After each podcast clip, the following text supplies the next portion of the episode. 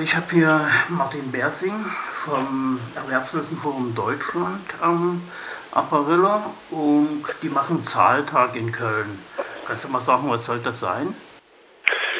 Ja, schönen guten Tag erstmal an äh, alle Hörer von euch. Äh, Zahltag in Köln. Äh, es hat sich eigentlich so aus der Tradition im Oktober äh, entwickelt, in dem Kölner Erwerbslose einfach halt gesagt haben, so es geht nicht mehr so, dass immer wieder Menschen äh, am ersten oder so ohne Geld dastehen. Und daraus hat sich halt die äh, Idee Zahltag entwickelt, die äh, von der Initiative, also das ist ein Zusammenschluss vieler Erwerbsloseninitiativen, das nennt sich dann einfach Agenturschluss. Agenturschluss, das gab es im Anfang von Hartz IV, die man einfach gesagt hat, so wir machen jetzt hier bei den Arbeitsagenturen einfach mal äh, was los.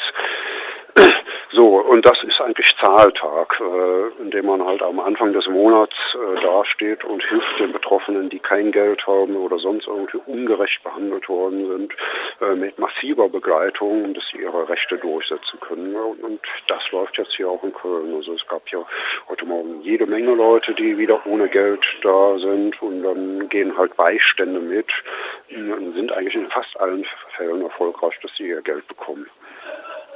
Und das macht er jeden Monat oder jetzt bloß im Mai her, so nach dem ersten? Nee, wir machen es natürlich nicht jeden Monat, weil das ist äh, auch ein wahnsinns organisatorischer Aufwand, aber es wird so äh, zumindest alle zwei Monate äh, wird das zumindest hier in Köln gemacht. Es gibt es aber natürlich nicht nur in Köln, äh, es gibt es auch in vielen anderen Städten in Deutschland, so hat es das in Göttingen jetzt gegeben.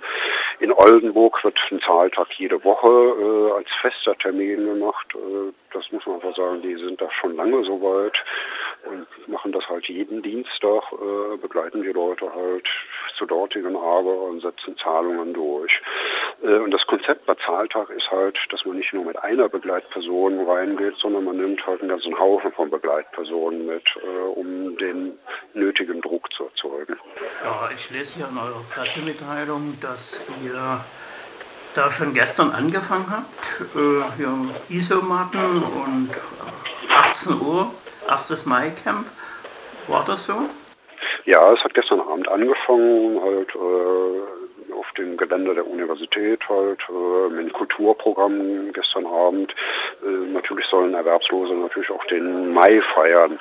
Äh, es ist gestern Abend bewusst so gelegt worden, dass es erst abends beginnt und nicht schon gestern über Tag, weil ja gestern halt auch sehr viele Mai-Demonstrationen liefen. Insbesondere in äh, Aachen wurde ja der Karlspreis an äh, unsere Bundeskanzlerin verliehen. Da waren natürlich auch äh, Proteste und deswegen wurde das Ganze auf abends verlegt.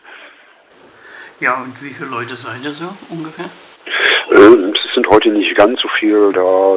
Wir schätzen, es sind so etwa äh, zwischen 80 und 100 schätzen wir sind hier. Ähm, vielleicht noch eine Frage. Letzten Endes heißt das aber auch, äh, dass mehr oder weniger das Hartz-IV-Zeug akzeptiert wird. Ne? Es geht jetzt, wie er so schreibt, gegen die Schikanen, Demütigung, Privatsphäre und so, solche Sachen. Aber eigentlich ein Protest gegen dieses ALG2, wie es so schön heißt, ist es nicht mehr. Nee, das kann man so nicht sagen. Äh, Zahltag, da geht es wirklich nur darum, um den Leuten konkret in ihrer Situation zu helfen. Also das muss man einfach als eine Stufe so des niederschwelligen Protestes betrachten, wobei der natürlich ganz schön massiv ist. Äh, über derartige äh, Aktionen kann man natürlich Erwerbslose solidarisieren, was ja oft scheitert, dass Erwerbslose ja gar nicht äh, untereinander Kontakt haben oder so. Und das führt natürlich durch solche Zahltage. Die andere Seite ist natürlich, äh, das müssen wir insgesamt äh, bei sozialen Themen sehen, sind die Proteste ja äh, eigentlich seit 2003, das war ja eigentlich der Höhepunkt im November damals in Berlin, äh, hat das Ganze ja abgeebbt und das erleben wir auf allen Ebenen. Auch selbst wenn wir letztes Jahr die G8-Proteste erlebt haben, ähm, es war ja zahlenmäßig, muss man ja nicht sagen, so prickelnd. Da erleben wir momentan eine Flaute. Und, aber deswegen machen wir halt solche Sachen. Aber das heißt nicht, äh, dass Hartz IV akzeptiert wird. Wiederum auf der anderen Seite muss man natürlich sagen, Hartz IV war im Sinne der Wirtschaft natürlich äußerst erfolgreich. Äh, die Auswirkungen sehen wir im Moment jetzt. Wir haben jede Menge Niedriglohnbereiche, sehr prekäre Arbeitsverhältnisse, äh, so Auswüchse wie die Überwachung bei Lidl oder so. Das würde es alles ohne Hartz IV gar nicht geben können. Hm. Ja, heißt das, dass nun bald Vollbeschäftigung zu erwarten ist, wie man das in einigen Zeitungen lesen kann? Ich muss da etwas lächeln. Äh, wir werden wahrscheinlich keine Vollbeschäftigung äh, erreichen, äh, sondern natürlich müssen wir das konstatieren. Es gibt jede Menge Menschen, die wieder in Beschäftigung sind, aber wenn wir auf der anderen Seite sehen, die Zahl der Hartz-IV-Empfänger nimmt ja nicht ab. Ganz im Gegenteil, sie steigt ja. Also das heißt ja einfach so, Menschen haben Beschäftigung äh, und kommen dennoch nicht von Hartz IV weg. Ähm, das ist der Skandal, ganz einfach so. Äh, dass wir da irgendwas erleben, was es so eigentlich in der Geschichte der Bundesrepublik noch nicht gegeben haben, dass Unternehmer plötzlich so eine, ja man muss wirklich sagen, so eine Abzockmentalität entwickelt haben, indem die sich einfach äh, unserem sozialen Pott bedienen, indem sie äh, Arbeitsplätze anbieten, ganz einfach in dem Wissen, sie bezahlen die Leute nicht vernünftig, äh, weil sie bekommen mehr Hartz IV. Ähm, muss einfach sagen, das ist einfach eine ganz schlimme Mitnahmementalität. Gibt es eigentlich Zahlen, die Statistik vor Einführung von Hartz IV betreffen, dass man sagen kann, also wenn man die Billigjobs rausrechnet oder andere äh, ja, Beschäftigungsmaßnahmen, wie hoch dann die Arbeitslosigkeit im Vergleich wäre? Ja, das ist natürlich immer schwer bei diesen Statistiken da tatsächlich, wenn man sagt, man rechnet das alles raus und wieder rein. Äh, da Zahlen drüber zu geben.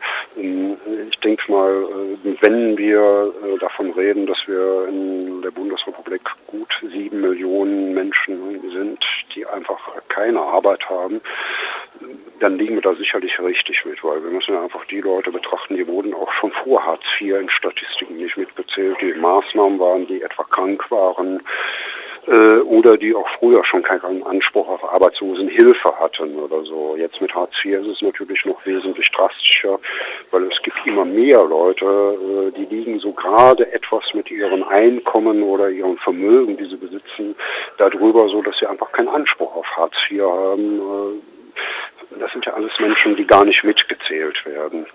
Oder man zählt inzwischen auch sehr viele Jugendliche gar nicht mehr mit, äh, die sich nicht bei den Arbeitsagenturen im Ausbildungsplatz suchend melden oder so. Und da arbeiten die Arbeitsagenturen ja nun auch massiv dran, äh, dass die Jugendlichen das gar nicht mehr tun bei den Arbeitsagenturen. Also zählen sie gar nicht mehr mit zu den Arbeitslosen. Okay, dann wünsche ich, dass alle, die sich heute bei euch beteiligen, an ihr Geld kommen und ihre Interessen irgendwie durchsetzen, die sie wenigstens kurzfristig für heute haben. Und bedanke mich bei dir. Ja, gut, bitteschön. Ne? Tschüssing. Tschüss.